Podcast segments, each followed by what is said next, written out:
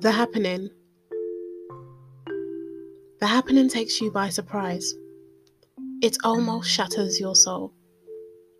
You lose your appetite.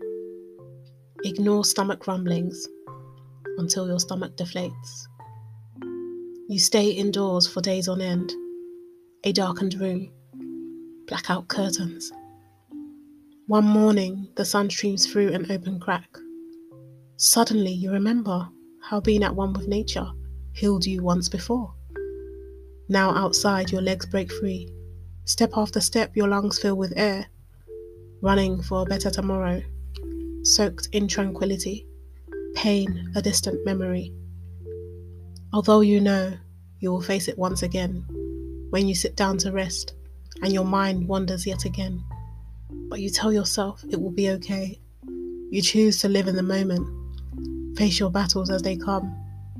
So you let the adrenaline pumping through your veins give you the burst of joy that you so desperately crave.